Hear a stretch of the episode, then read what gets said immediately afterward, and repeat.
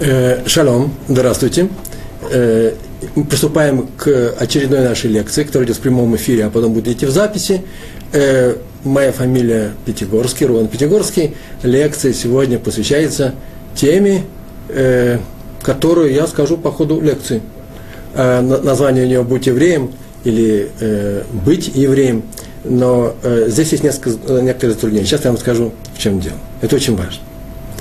Э, кстати, сегодня я снова шел э, пешком сюда из своего северного э, района в Иерусалиме, называется Шамат, Рамат Шломо, Рехат Шуафат.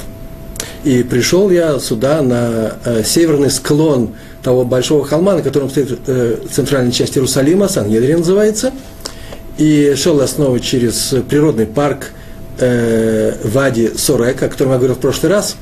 И там было просто замечательно – э, вечернее солнце, пели э, э, птицы э, голосистые, очень много здесь птиц, э, зелень прекрасная. Э, солнце не яркое, почему? Потому что сейчас весь Израиль, в Иерусалим в том числе, накрыт э, э, пыльной бурей называется Хамсин, да еще и ветреный запада. С, написано, что с берегов, э, с, с, из, из Сахары с эпизод улетел через весь Египет так или иначе солнце было не яркое, но настолько там было хорошо и приятно, и птицы пели. Вдруг заметил некоторую особенность. Везде, всюду, во многих местах видны молодежь. Какая молодежь? Э, дети 11-14 лет, мальчики в белых рубашках из, э, из Шивот Ктанот, из маленьких ешив, из хедеров – в белых рубашках, значит, все-таки Шивактана, и все они ходили и тащили э, поленья, какие-то стволы сухих деревьев. Я всегда раньше думал, куда девается сухостой в, э, в, э, в Иерусалиме и под Иерусалимом, в парках и в лесах под Иерусалимом, а их разбирают дети. Почему? Приближается Лагба Омер. На следующей неделе, ровно через неделю – ровно в тот час, когда мы с вами соберемся с Божьей помощью на моей лекции, вам шини понедельник вечером по-московски, по-московски, извините, я из Москвы сейчас приехал, по-иерусалимски в 7.30, 7.30 вечера, э, шкия, закат солнца, дети уже приготовили большие костры, папа возвращается часам к, э, часам к 8, да и сами мальчики возвращаются из синагоги, и все зажигают костры. Весь Израиль будет полон костров, Э, это великий праздник, большой праздник, вы об этом прекрасно знаете, и мы о нем, может быть, поговорим через неделю. К чему все это рассказываю? А в том, что утром в, лак, в этот день, перед Лагбаомер, утром, как сегодня утром, только еще через неделю, будет очень интересно и занятно э, пройти через религиозные районы Иерусалима. Где-то в 11, в 12, когда хедеры закрываются, и дети идут по домам, и маленькие дети, выходя из хедеров, хейдеров – э, стоят и ждут, когда подъедет за ними автобус. В это время, когда я иду, каждый раз, каждый год я э, из, приезжаю в центр или в нашем районе, наблюдаю одну и ту же картину. Стоят маленькие мальчики, дети, их собирают, сейчас подойдет автобус, они стоят и поют. В этот день все стоят и поют. Причем поют одну и ту же песню, везде и всюду.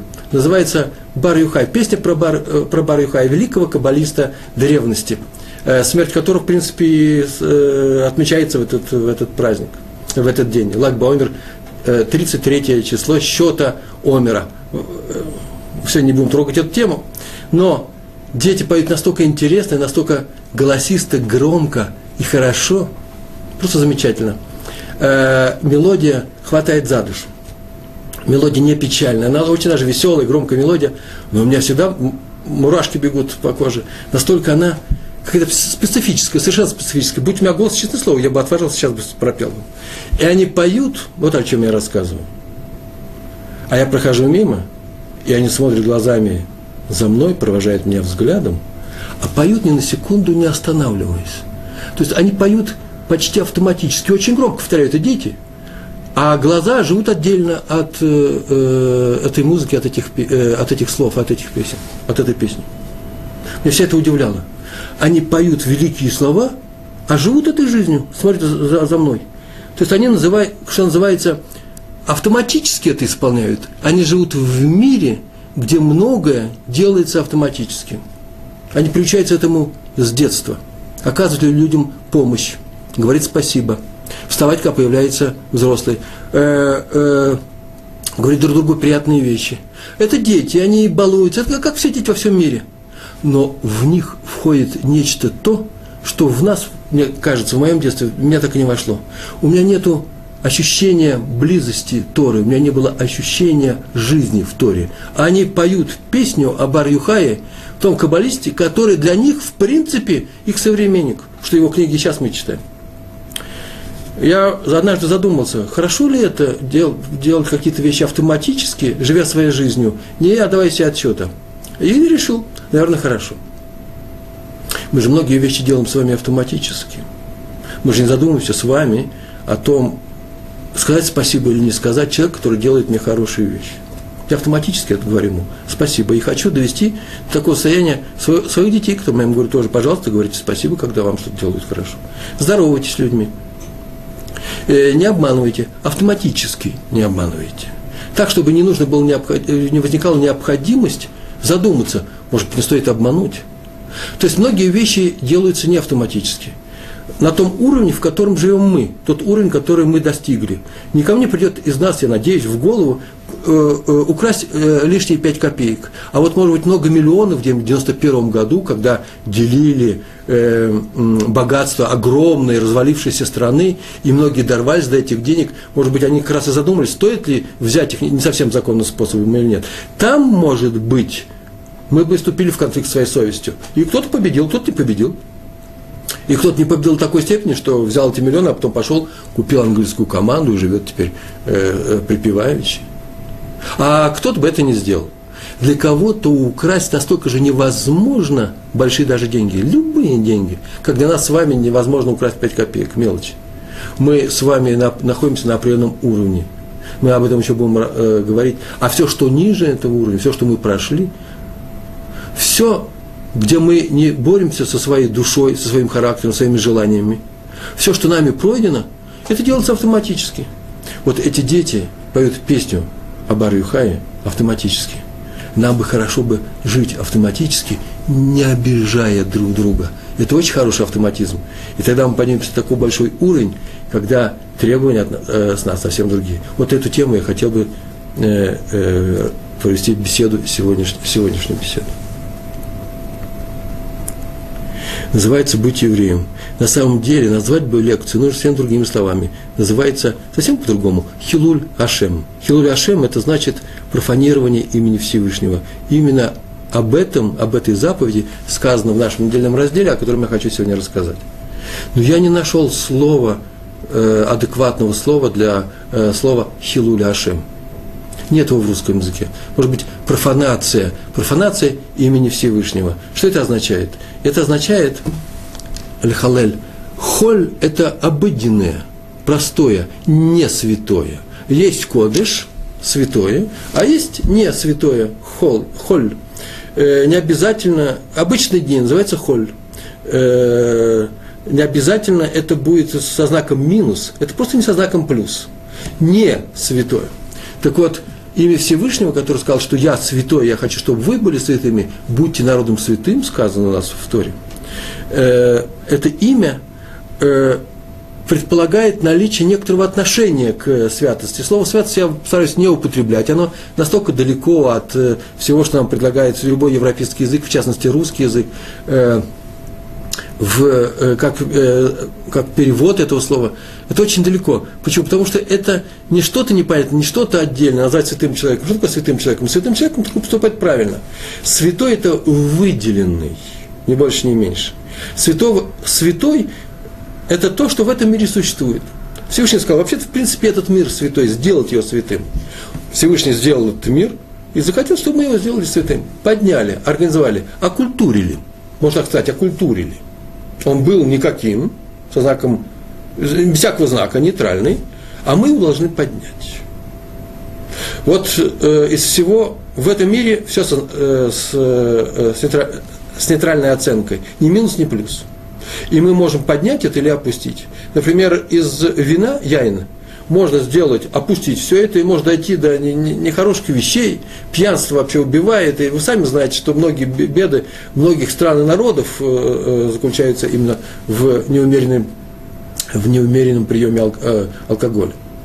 А можно осветить, можно сказать кидуш на яин, на яин на вино. И тем самым начать праздник или начать субботу. А можно э, напиться можно было бы напиться и опуститься э, ниже человеческого, нормального э, человеческого уровня. Э, то же самое с семьей. Все, что от, э, касается отношений между мужчиной и женщиной. Можно все это опустить до совершенно жуткого непотребного вида, что мы часто и наблюдаем, это и видим. А можно это поднять, осветить. Освящение, это называется освящение семьи. Кедушим, святая семья. Э, все так можно сделать.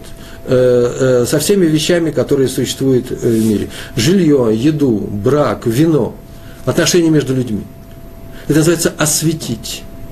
А можно их опустить. Вот это опускание называется э, хилуль. Опускать, сделать, сделать хуже, сделать непотребным, сделать неправильным. Так вот, э, э, этот термин хилуль называется делать, обра... делать обычным, будничным, делать обратным святому. Всевышний сказал, только мое имя не опускайте. Давайте пользоваться этим термином сегодня, не опускайте. На самом деле, я предлагаю, я прихожу сюда и рассчитываю прочитать цикл некоторых лекций, бесед, скорее всего, э, бесед, монобесед, э, на тему отношений между людьми. Хилуль Ашем, заповедь, не делать Хилуль Ашем, не опускать его имя, касается не отношений между людьми. Это отношения между человеком и Всевышним. Но без людей нет этой заповеди. Сейчас расскажу, в чем дело.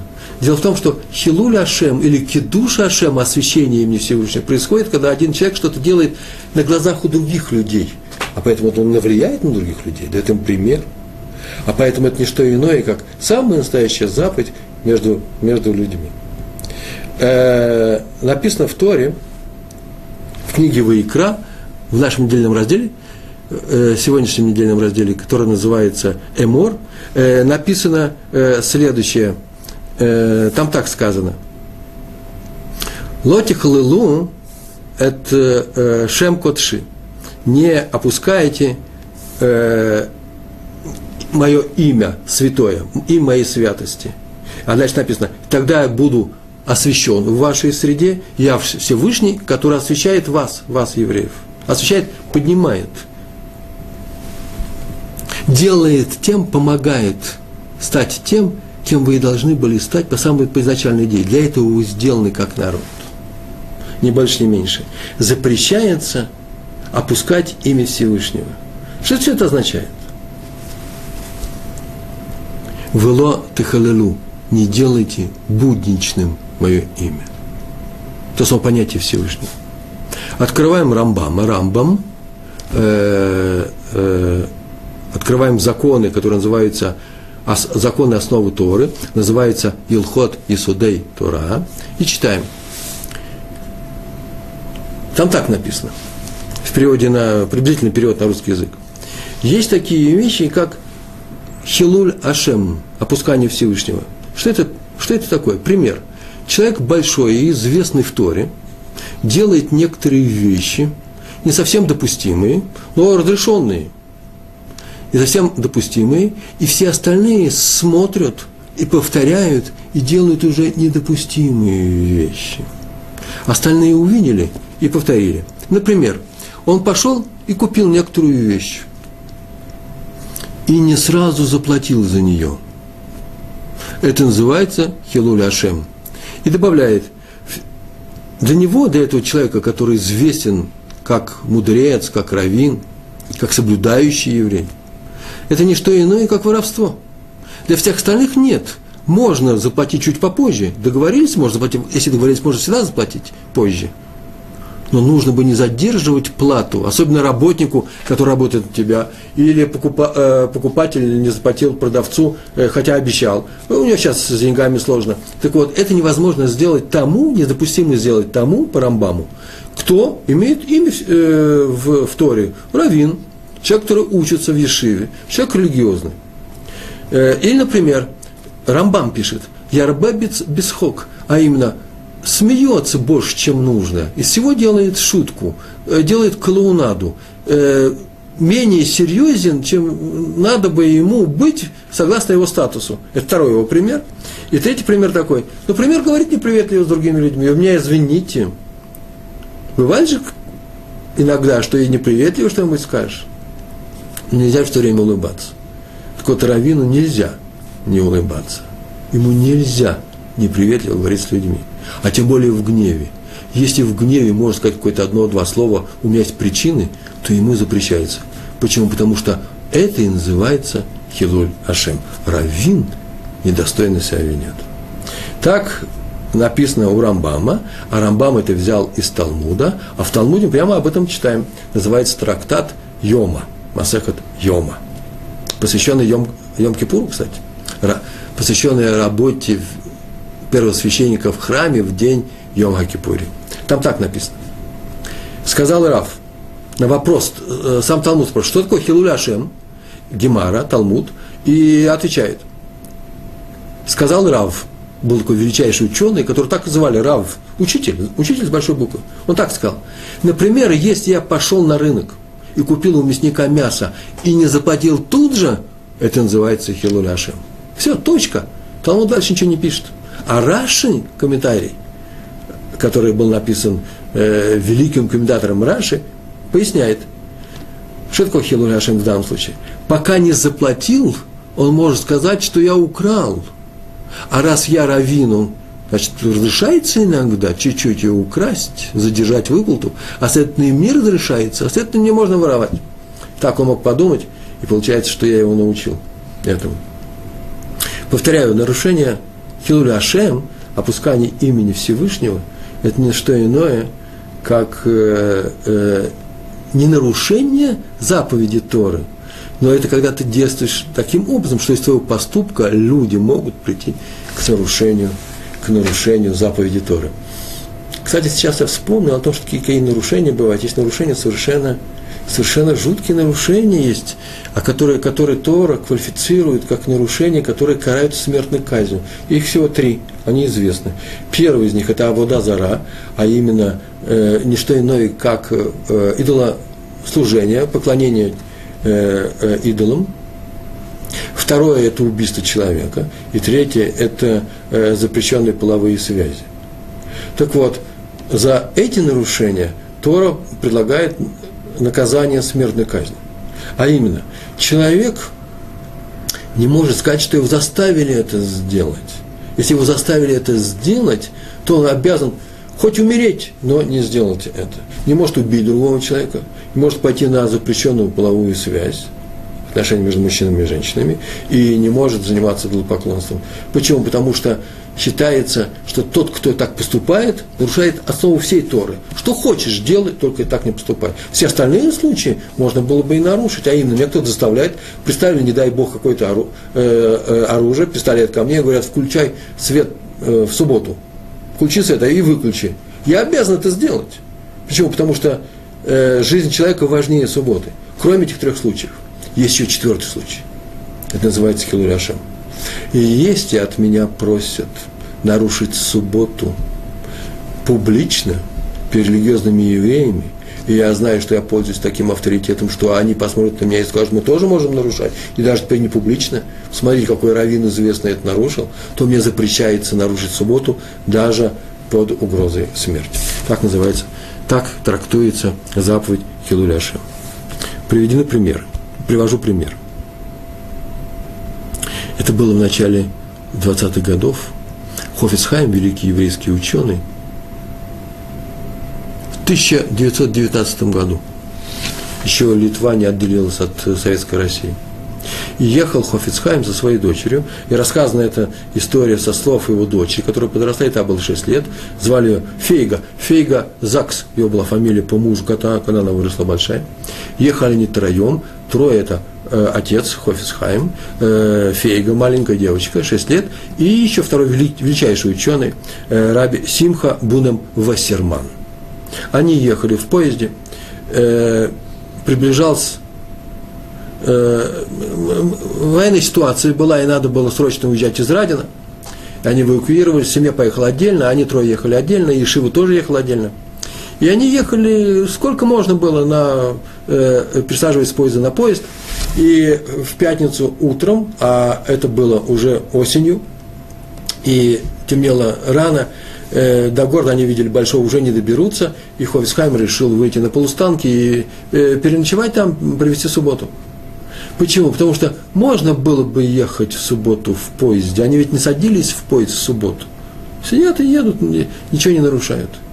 Но люди мы могли бы сказать, величайший ученый современности, великий Талмит Хахам, мудрец Торы, в субботу разъезжает в поездах, значит, он скорее в субботу вошел, и поэтому, чтобы не было этого Хилуля он сказал, что ему нужно выйти. И они, два величайших ученых, вышли на полустанке, вы меня извините, совершенно дикая природа, никаких гостиниц, ничего этого не было. Э, конец сентября, уже жутко холодно, и они лежали, э, устроились на ночлег, на ночлег они положили все, что у них было на землю, девочка э, легла на какой-то чемоданчик, было холодно, и отец Хофисхайм снял, так было написано в воспоминаниях, снял вся пиджак и всю ночь сидел рядом с ней, и накрыл ее пиджаком своим. В одной рубашке сидел, только чтобы она не заболела, привели всю ночь, потом э, в субботу также они никуда не трогали с места, и как кончил субботу, они поехали. Так поступил Хофисхайм для того, чтобы евреи, а евреи были вокруг, они могли его увидеть и сказали бы, что э, Талмит Хахам, большой мудрец Торы, нарушает субботу.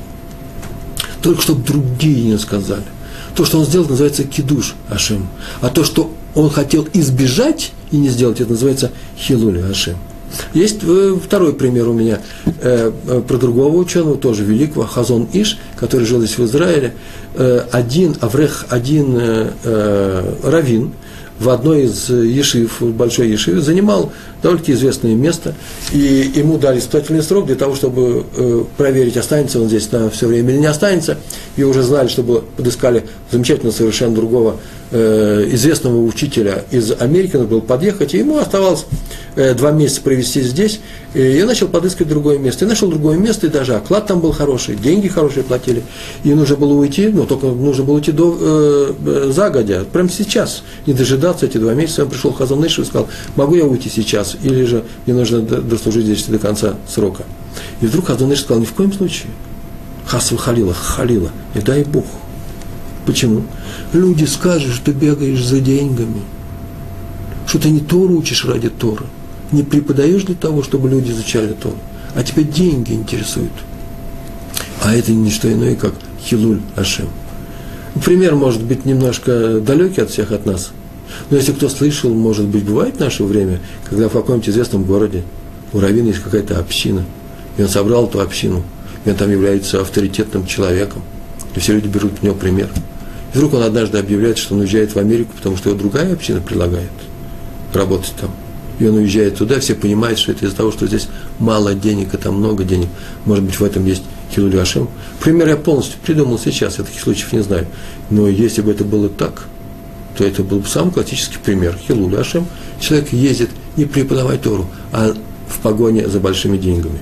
Ничего страшного нет, как человеку нужно беспокоиться о своей проносе, о, своей, о своих деньгах. Но все зависимо от того, как написал Рамбам, зависимости от твоего, от твоего величия на каком-то уровне. Большому человеку это надо остерегаться дела. Написано в перке вот книге, по которой мы учим Тору, там написано, что всякий, кто опускает имя Всевышнего, делает из него профанацию, опускает он по ошибке, нечаянно или намеренно, все равно с него будет взыскано при всех, открыто. Нарушение принципа мера за меру. Мы в прошлый раз, неделю назад, говорили на эту тему. Мера за меру. Меда, кенегет меда. Ты нарушил нечаянно и потихонечку, никто и не видел. Видели очень мало людей, а теперь увидят все. Почему такой, такая несимметрия? И там же объясняется, там же в комментариях объясняется, почему. Дело в том, что ты нарушил, но дал пример людям, а раз дал пример людям, это же люди, то и взыскан себя будет на глазах у всех остальных людей, потому что научил всех. Рав Деслера, известного еврейского моралиста, Талмит Хахама, учителя, мудреца, Рав Деслер, э, Дестер, э, по книгам, которым мы тоже учимся. Написано в одной из его бесед, вышли книги записи его, записями его бесед, написано, что первый человек, Адам Аришон, после того, как он ввел смерть в этот мир своим грехом, вы знаете эту историю, да? Про Адама, первого человека. Он постился 130 лет. 130 лет. Такую тшуву. Тшуву – это возвращение, исправление, раскаяние. Еще Каина не было, поэтому слово раскаяние очень подходит. Но из такое исправление сделал Адам решил 130 лет. И спрашивается, комментарий, в комментаторы спрашивают, так долго, что Тшува ему не было принято? И раз он продолжает 130 лет поститься, получается, что они на небе не принимают его Тшуву, его исправление? Да, не принимают. Оно не было принято. Почему? Да, откуда мы видим, что не было? Потому что смерть же осталась в мире. После смерти Адама, она же смерть осталась. Он же не исправил ситуацию. Да потому что мы говорим так, так написано в наших книжках, нет полной тшувы для того, полного исправления для того, кто подвел других. Чтобы теперь исправиться и вернуть весь мир к тому состоянию, которое он был до твоего действия, которое подвело других людей, надо бы всем это объяснить. Надо теперь всем бы, с каждым бы поговорить, сказать, не бери, сказать, не бери пример с, мо, с меня тогдашнего. Я исправляюсь, я хочу, чтобы ты знал, что я исправляюсь, что так нельзя поступать. А поскольку не получилось, то человек, который учит других людей поступать неправильно, примером сознательным или нечаянным, совершенно нечаянно это сделал, э, то у него будет наказание именно за то, что он сделал хилуля Ашем в глазах других людей. Есть и позитивный пример. Как мы с вами видим, есть понятие хилуля Ашем, опускание имени Всевышнего, а есть, наоборот, поднятие кидуша Ашем. Что такое кидуша Ашем? В принципе, любое действие, соблюдение Тора, соблюдение заповедей, это есть кидушашем, э, поднятие имени Всевышнего. А именно, когда люди видят, что я что-то делаю позитивно, сейчас мы на эту тему поговорим, они хотят повторить, они говорят, как это хорошо, они учатся у меня. И это называется кидушашем. Только он должен быть связан с, одной вещью. Кидушашем обязательно связан с какими-то неудобствами для меня. Я, например, делаю самопожертвование или же чем-то расплачиваюсь. Можно было бы не делать кидуша Ашем, а я решил выбрать, например, выбрать, э, э, я решил выбрать ту же самую шиф, в которой я получал меньшие деньги, хотя в доме обрадуюсь бы большим деньгам, только для того, чтобы, только для того, чтобы не дать пример другим людям. Это называется китуш Гашем. Когда я делаю что-то вопреки своему желанию, а и, и делаю хорошие вещи. Авраам Авину, пример позитивного, позитивный кидужаши. Все, что он делал, все, что мы говорим про Авраама, нашего праотца, это кидужаши. Все он делал во славу Всевышнего. Он не беспокоился о себе, а беспокоился о имени Всевышнего в этом мире. Делал для других людей. Делал для других людей во славу Всевышнего. Учил других. Как он учил? Примером. Своим примером. И он жутко боялся именно Хилуля Ашем. Что это означает? Он боялся, что та учеба, который, который, которую он сделал, который, э, которой он занимался по отношению к другим людям, который он учил других людей, пойдет на смарку. В этом были все его испытания. Пример, простой пример. Он не хотел идти в страну, Эрц Кнаан, сейчас мы ее называем, в Израиль. Когда ему было сказано, Авраам, брось дом, родину, э, э, э, дом своего отца, иди в страну, которую я тебе покажу. Первое, что он сказал, я не могу. Так написано в Мидраше. В Торе так не написано, а в Мидраше так написано, я не могу. У меня старый отец, что люди скажут? Что я людей учу, как надо правильно жить, а сам бросаю старика немощного. Что я не выполняю заповеди, уважай и бойся отца и мать своих. Как я могу это сделать? Вопрос этот был решен, э, э, его отец умер, э, он ушел немножко раньше, но есть на, на это ответы в, в Мидрашах. Но все испытания его происходят именно в этой плоскости. Когда ему Сара сказала, что нужно выгнать, изгнать из дома Агар, он сказал, я не могу это сделать. Я учу людей хеседу, хорошему отношению, хорошему отношению, каждый человек учу хорошему отношению к другим людям – то, чего не хватает среди людей. И сейчас мне скажут, смотрите, Авраам, который учит милосердию, сам выгоняет из дома Агар, выгоняет из дома Агар и э, Иш, э, Ишмаэля, своего сына. Что обо мне скажут другие люди? Вот это вот называется страх, страх сделать Хилуляшем. Что другие скажут э, э, обо мне? Это все примеры истории, и их можно проводить очень много. Давайте я приведу несколько примеров а потом скажу теорию, еще немножко теорию, приведу пример, который касается нашей жизни, в частности, своей жизни. В свое время, 30 лет назад, я учился в Торе в, э, в группе, э, будучи учеником Урава э, Эляу Эсоса. Тогда мы, я жил, жили мы в Москве, группа была не маленькая, человек 15, 15 семей, наверное, не меньше, может даже и больше. Мы учились у него. Все это происходило в отказе, нам не разрешали уехать. Вы сами знаете, что такое рефьюз, отказ, на иврите называется сэрув. 9 лет я провел в отказе. И мы изучали еврейские законы, учили Талмуд, э, справляли все вместе праздники, э, отдыхали вместе. Это была самая настоящая еврейская община. И как сейчас помню, и об этом я сразу же вспомнил, как только начал готовиться к этому уроку. Мы однажды обсуждали именно эту тему. Что такое э, поднятие имя Всевышнего или опустить имя Всевышнего? Что это такое? И Рафес привел пример, очень простой пример. Вы стоите в очереди в России – кстати, в очереди в кассу. Э, в ту кассу, э, где выбивают, как называется, э, талончики такие, билетики, здесь принимают деньги, а там дают еду или покупки наши. А в кассе написано, табличка висит, проверяйте деньги, не отходя от кассы. То есть, если вы подошли, взяли сдачу, которую вам дала кассирша, отошли в сторону, увидали, что тут меньше денег, чем вам полагается, вернулись, она может сказать, смотрите, есть правило. Какое правило? Проверяйте деньги, не отходя от кассы. Вы отошли, теперь я не знаю, может быть, там взяли часть денег и положили себе в карман. Как мы полагаем, это э, табличка э, для обеих сторон, э, для обеих сторон. Для нас, для меня, покупателя, который подходит к кассе и берет сдачу. И то же самое для кассирши. А именно, если я взял деньги, отошел от кассы, а она не проверила, и теперь она закричала, я вам дала лишние деньги, то можно, наверное, уже и не подходить. Она нарушила это правило. Э, немножко смешно получается. Э, нас не интересует кассир, сейчас нас интересуем мы. Но и была такая вещь, так было написано. Проверяйте деньги, не отходя от кассы. Ну и что я отошел от кассы? Ну и видал, что у меня лишние деньги там лежат.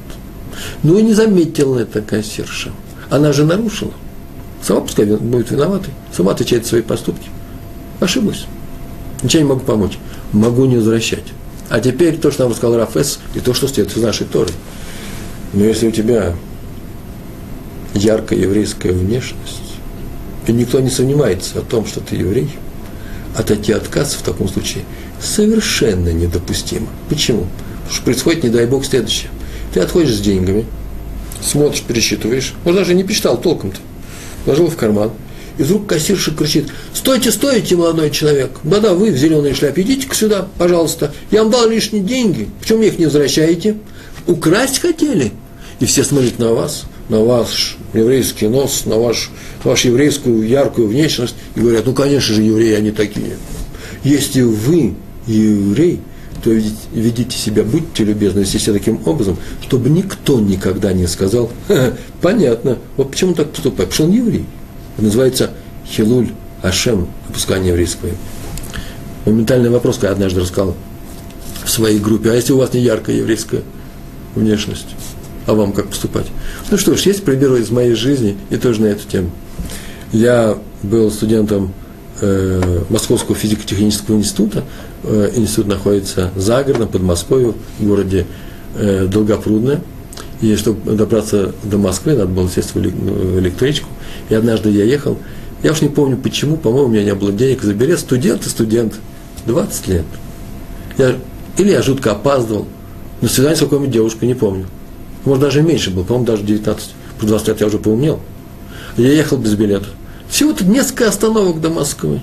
И шли кассиры не кассиры, как называется, инспекторы, те, которые проверяют билет, наличие билетов. Ну, мы умные люди, перебежали через один вагон, они, нас, они были еще умнее, они нас тоже там поймали. И всех привели в первый вагон, когда мы подъехали к Савеловскому вокзалу, нас всех уже сгрутовали в первом, в первом вагоне, там большой народ был, еще не все ушли. Но я здорово опаздывал, почему я сказал, наверное, какое-то свидание ехал. Ну, может, на свидание, деловое свидание, с какими-то молодыми людьми, деловое свидание – опаздывать было нельзя. Паспорт у меня есть, денег у меня нет. Я подошел и сказал, слушайте, запишите мои данные, я потом заплачу по вашей бумажечке, делу конец. Взяла инспектор мой паспорт, открыл его и громко, с чувством прочитал на весь вагон так, что, а там было много народу, первый вагон, подъехал к вокзалу, прочитала Пятигорский, Роман Исаевич, и еврей, и едет без билета. В паспортах раньше специальная национальность. И так мне было стыдно, не столько за то, что мне прочитали, прочитали мою фамилию, мое э, э, э, имя э, вслух, столько то, что она добавила, ведь добавила же, еврей едет без билета.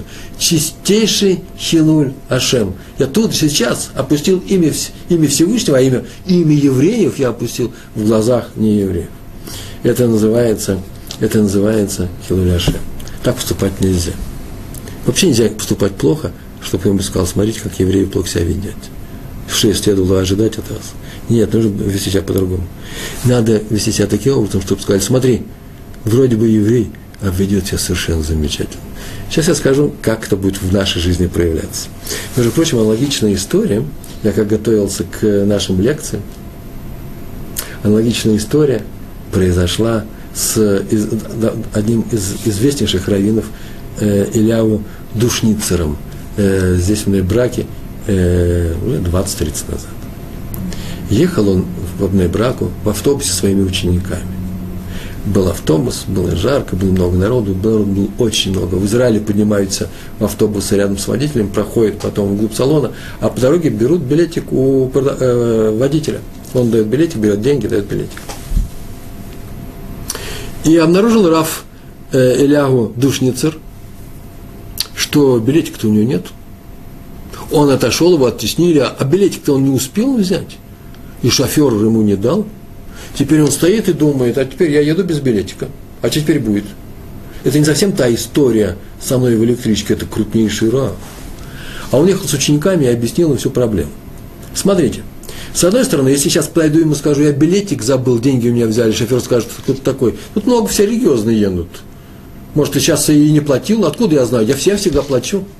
Э, билетика даю. Мне дают деньги, я дают билетик. Ты не взял, значит, деньги не заплатил. И это будет Хилуляшем, я человек с белой бородой, равин, скажет, ну, смотрите, из Ешивы равин требует билетик, не заплатив деньги. Хилуляшем. Ужас. А с другой стороны, я могу стоять и э, ехать дальше. Да, но проверяют, иногда ходят и проверяют ко мне подойдут и скажут, где ваш уважаемый равин билетик? А билетика у меня нет, я ему должен объяснять, что шофер забыл мне дать. Вы слышали такое объяснение? Шофер забыл дать. Кто поверит? И опять скажет, хм, равин, Хилурашем. И еще есть случай. Какой случай? Есть третий вариант. Э, я не возьму у него билетика. Деньги я ему уже дал, в этом я уверен. Он ведь сдает эти деньги согла... Э, согласно проданным билетам, следовательно, какую-то часть он оставит себе, а сколько он отдал билетов, столько он отдаст туда. Получается, что он возьмет деньги за проезд себе, ошибся. Он нечаянно это сделает. Причем потому что просто билетик же, билетик же не продан. И получается, что я ему что сделал? Я ему способствовал тому, что он э, э, автобусную компанию, данный Легет, э, э, деньги не додал. Это называется воровство. Кто способствовал? Я он по незнанию, это называется лифнейвер. Перед слепым, я, перед слепым, он же не знает, он же не видит, перед слепым я сделал такой камень преткновения. Это тоже Хилуляша. Какой ужас. И он решил, он нашел выход. Очень простой. Он сказал, я ему прощаю эти деньги, я ему эти деньги дарю. Я сейчас прохожу, пойду к нему и куплю билет снова. Он подошел, дал деньги. И не было ни одного из этих трех нарушений. Так поступил Раф Душницер, заплатил снова у, Рамба, у Рамбама, когда мы читали, что такое Хилули Ашем, там сказано, предположим, вы крупный раввин, Талмит Хахам, мудрец Торы. Ведь это же касается не только раввинов, написано, для каждого по его величию.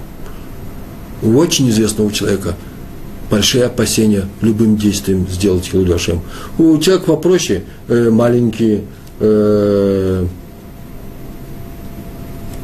э, э, меньше требования с них, но и они на кого-то оказывают какое-то некоторое влияние. Поэтому можно быть так сказать. Талмит Хахам по отношению к простому еврею на высоком уровне находится. Не, поступ, не веди себя плохо. Каждый раз думай, не получится ли с твоего действия э, Хилуляшем. Религиозный еврей по отношению к нерелигиозным. Одно и то же действие сделает человек в кипе и человек без кипы, и, и найдутся люди, которые покажут пальцем на человека с и скажут, ну, понятно, что же вы хотели-то от них, они вон как себя ведут. Поэтому это и будет э, Хилуашем. И еще, для любого еврея, это очень важная э, вещь Хилуашем, по отношению к неевреям, чтобы они, чтобы они не сказали, чтобы они не сказали, вот как себя евреи ведут. По-моему, тем самым я ответил на вопрос, для всех ли евреев это актуально или для всех. Конечно, для, его, для, э, для каждого еврея по его уровню.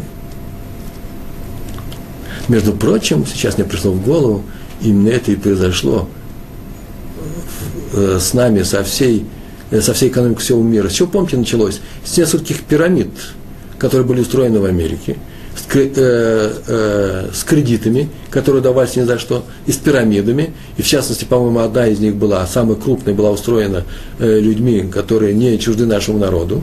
И люди, которые э, держали поддерживали большие фонды, которые уплачивают, э, которые помогают очень многим ешивам по всему миру, и в частности э, э, Ешевату университете в Нью-Йорке – и понятно же, конечно же, многие люди переживали именно это обстоятельство. Как же так может быть, евреи поступили так, что теперь весь мир скажет, смотрите, вот что они делают, они устраивают пирамиды. А самое очевидное пирамиды, самое очевидное нарушение, воровство, грабеж э, э, э, средь бела дня. И он был устроен евреями, это чистейший Хилуляша. Так что история с Медовым, да, его зовут Медов – мы можем э, характеризовать именно таким образом. Хофисхайм однажды сказал своему сыну, а тому уже было чуть больше 13 лет, смотри, сынок, ты сейчас будешь делать то-то, то-то, посмотри, нет ли здесь Хилули Ашем. Да не важно даже, о каком случае он сказал это. На что сын ему сказал, а пора по Рамбаму, я должен быть Талмит Хахам. Я не Талмит Хахам. Раз я не Талмит Хахам, значит, это меня не касается. Все скажет, ребенок. На что ему Хофисхайм сказал, сынок, ты, может быть, и не Талмит Хахам, но для того, чтобы сделать Хилуль Ашем, ты вполне достаточный Талмит Хахам. Поэтому все мы по отношению к Хилулю Ашему, по отношению к этой заповеди, не что иное, как большие, э, муд, как мудрецы, очень достойные люди, которые должны смотреть за собой. Мудрецы сказали еще очень интересную вещь. Они так сказали. Кого-то Тора, кого-то Тора, уважение Торы – почитание Торы, честь Торы намного тяжелее, чем учеба Торы. Есть заповедь учиться, учить Тору. Она, она нелегкая, она непростая. Чтобы учить Тору, нужно стараться учить. Она дается для многих людей в страданиях, в мучениях, лишь нужно зарабатывать на жизнь. Она тяжелая, да еще и постоянно ее учить да еще отказавшись от, отказываясь от собственных удовольствий, от обычных зем, э, земных удовольствий. Это тяжело. Не всем это легко. даже для тех, кто все это всегда делает, все это тоже испытание. Но это ничто по сравнению с тем, что называется ковод Тора, а именно уважение Торы. Не дай Бог каким-нибудь своим действием нарушить именно этот, запрет, который называется Хилуля Ашем. Это называется в Торе одно из самых главных одна из самых главных э, заповедей. Очень часто лучше умереть, чем опустить имя евреев, имя Торы, имя Всевышнего в глазах всех людей. Потому что ковод Торы, уважение Торы, честь Торы очень часто сопряжена с обычными поступками людьми, с их заурядными действиями. То, что называется дерх эрец, поведение. И именно в поведении мы видим, что такое, как человек относится к, э, к Торе. Сейчас приду примеры. Например, а, мальчик однажды, ну, он ходит в еврейскую школу, где учит э, э, Торе, а семья не соблюдающая. И однажды он приходит домой – и начинает требовать о том, чтобы не только теория у нас была, а чтобы и кашрут был на кухне на самом деле. И начинает требовать кашрут дома. Причем тяжелыми словами требует. Он ругается с мамой. Или же, еще проще, вообще живет самостоятельно, и он начал соблюдать, а к маме да, приходит. Мама его угощает своей едой. Так вместо того, чтобы он не может это есть, это не кошерная еда. Что он делает? Но он с ней ругается. Он объясняет ей, как это безобразно, как себя нужно себя вести по-другому. В субботу нельзя смотреть телевизор. Он может устроить большой скандал. А если он живет с ними, так вообще он становится невыносимым человеком. Мы не знаем таких примеров. Я нескольких примеров знаю. Когда человек, начав соблюдать, начал вести себя агрессивно по отношению к маме с папой. Так вот, это одно из самых больших безобразий. Почему? Потому что это и есть хилуляшем. Люди там говорят, смотрите, был нормальный человек, а теперь из-за Торы стал хуже. Это называется хилуляшем. А надо бы сделать по-другому. Послушайте. Был раньше хороший человек, а теперь стал из-за Торы лучшим. Вот это называется кидужашем. Почувствуйте разницу. То есть тот человек, который, став соблюдающим человеком, разругался со своими друзьями, или разругался со своей женой, которая, может быть, отстает в соблюдении Торы, вообще просто ее не хочет соблюдать. Разругался он с ней, ведет себя плохо он с ней, или с родителями, и с другими людьми. Он не, не придерживается к Торе а наоборот, он удаляется от них. Почему? Потому что он нарушает самую большую заповедь. Во-первых, он начинает не любить других евреев, а самое главное, он делает хилуни Ашем. Та заповедь, за которую вообще полагается смерть, э, наказание смертью, эту заповедь, тяжелейшую из заповедей, которую он может соблюдать, он ее нарушает. А соблюдает какую заповедь? Кашрут. А нарушение кашрута никак не, не, никогда еще не каралось смертью, если оно не связано с Хилули Ашем. Кстати, я сейчас вспомнил об этом в Хануку. Э, Ханука – это э, не что иное, праздник, который начался, посвящен э, тем дням, когда евреи боролись с греками, если вы помните. Пришли греки в деревню Мудиин, и там был уважаемый всеми человек, глава общины, бывший первосвященник по Титьягу, Макаби, да, из Маковеев – с него началась э, вся эта революция, вся эта война евреев против эллинизма э, тех времен. Его просили, очень простая вещь написана в Медраше, его просили, послушай, сделайте шхиту свинины. Он сказал, ни, ни, ни в коем случае. Шхита, убой скота по еврейскому закону и свинина, они никак не сопрягаются, ничего не буду делать. Я сказал, ладно, не надо это делать. Ну скажи, что не против власти. Съешь кусок свинины. Не буду, хоть меня убивайте. Почему? Потому что в глазах остальных евреев это значит показать, что я, уважаемый еврей, э, э, могу э, побеспокоить за свою жизнь. И в част, частным образом это можно было бы сделать перед всеми, никогда. А я и в частным образом не буду. Сказали, слушай, мы тебе дадим говядину. Больше того, даже дотрагиваться не будешь руками. Да, это говядина. Мы тебе на большом копье протянем кордон. Лизни языком. И он сказал, ничего этого не будет, хоть убивайте. В этот же день, когда им сделали это предложение, они пошли и э, подняли восстание. Видите, а восстание Хануки, мак, маковийское движение, началось с того момента, когда евреи не захотели делать Хилуляшем, а пошли и захотели делать Кидужашем, а именно были согласны пожертвовать собственной жизнью только для того, чтобы э, э, э, продолжать соблюдение Торы э, э, в, в Израиле.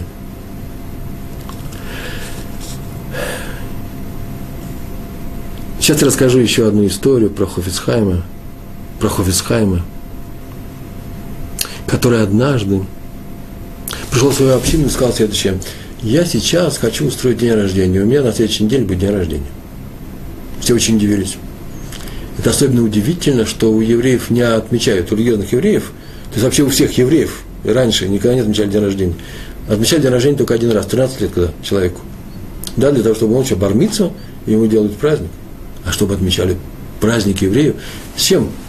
С какой заповедью связан, связан день рождения? Это праздник для самого человека, а у евреев религиозных праздник для, э, для Всевышнего, для Торы.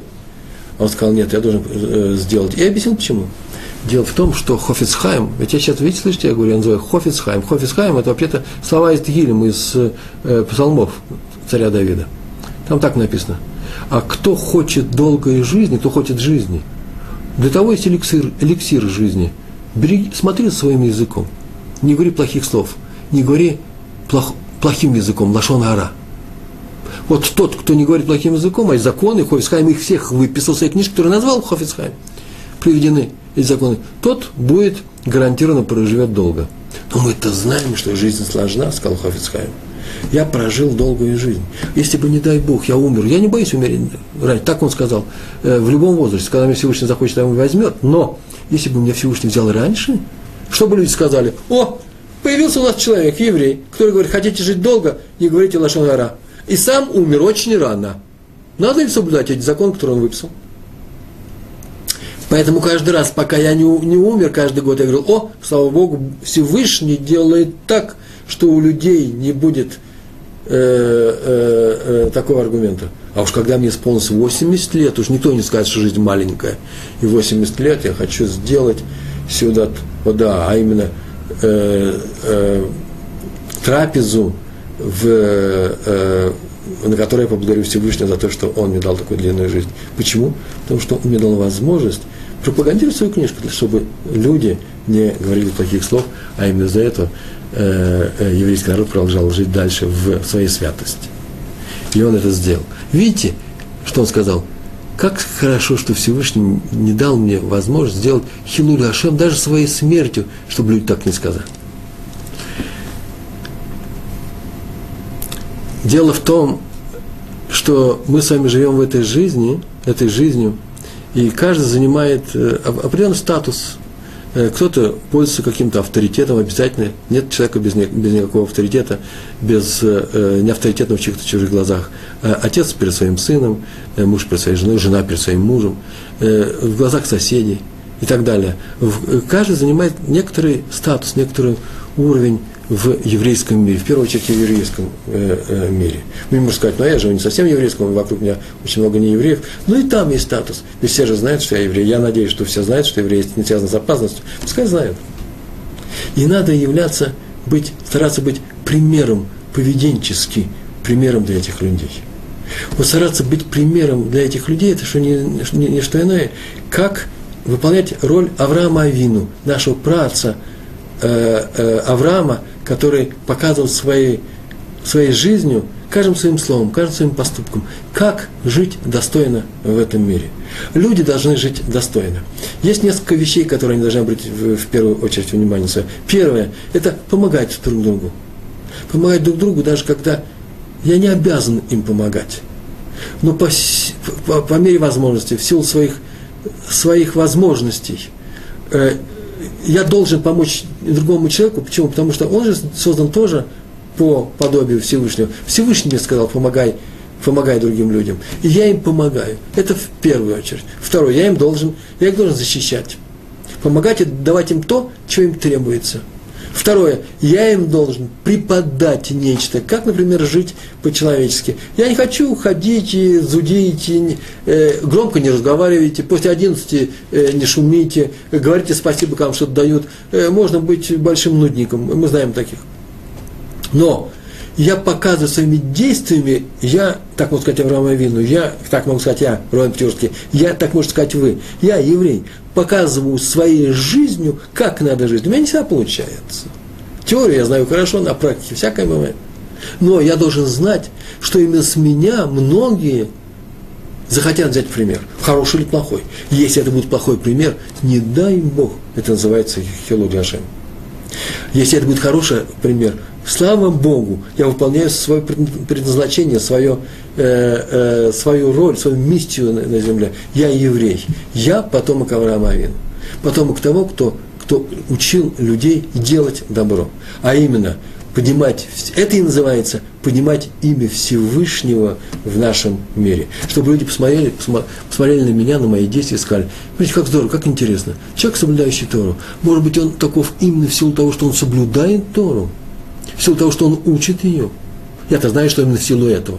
Всему хорошему в себе я обязан Торе. Так можно было бы перефразировать известную фразу.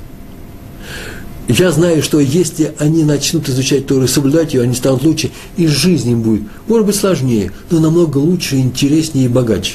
Они вдруг увидят новые горизонты в этой жизни.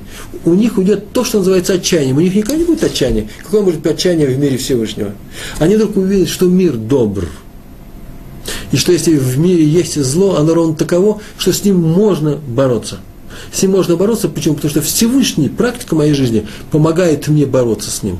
Всевышний дает мне силу преодолеть эти трудности, которые он поставил передо мной. Это как тренер, который ставит трудности перед э, спортсменами, которых он набрал в группу, для того, чтобы они начали показывать спортивные, э, хорошие спортивные результаты. Я всегда привожу этот пример, уже, наверное, моим ученикам этот пример совсем делал тренер и тренер. Да, Всевышний мой тренер, он мне делает трудности. Он мне говорит, Пятигорский, у тебя получится. Знаешь, что мы возьмем еще добавочные на себя, что? Добавочные усилия. Увеличим один час тренировку. Устроим диету Э, э, меньше будет разгрузочных дней. Ты можешь, соберись, ты можешь стать олимпийским чемпионом. Мы с вами можем стать олимпийскими чемпионами. А именно, жить по-человечески. Никогда никто в нашей общине, ни одна женщина ночью не заплачет в подушку. Никакой ребенок однажды нам никогда не скажет, ой, а я не хочу жить, как вы живете. Смотрите, у вас же вы сидите у разбитого корыта. Я хочу выйти в большой мир. Большой мир, пожалуйста, он открыт перед нами, весь этот большой мир. Но возьми с собой Тору в этот большой мир. Не забывай о том, что ты еврей. Не делай хилу Ашем. И как написано в наших книгах, как написано в нашей недельной главе, так там так написано, мы, мы этот стих, по сути, с вами прочитали. Не опускайте имя мое святое, и тогда я посвя... поселюсь среди вас – и освящу вас. Я Всевышний, который освящает евреев. Если мы будем вести себя достойно и никогда нигде, ни малейшим образом не показывать ни один пример плохого поведения, то что будет? То Всевышний поселится среди нас. А как понимать эти слова? Он нам поможет преодолеть все трудности и будет с нами до, э, все дни э, нашей жизни здесь на земле. Большое вам спасибо. До, встречи, э, до следующих встреч. Всего хорошего. Шалом, шалом.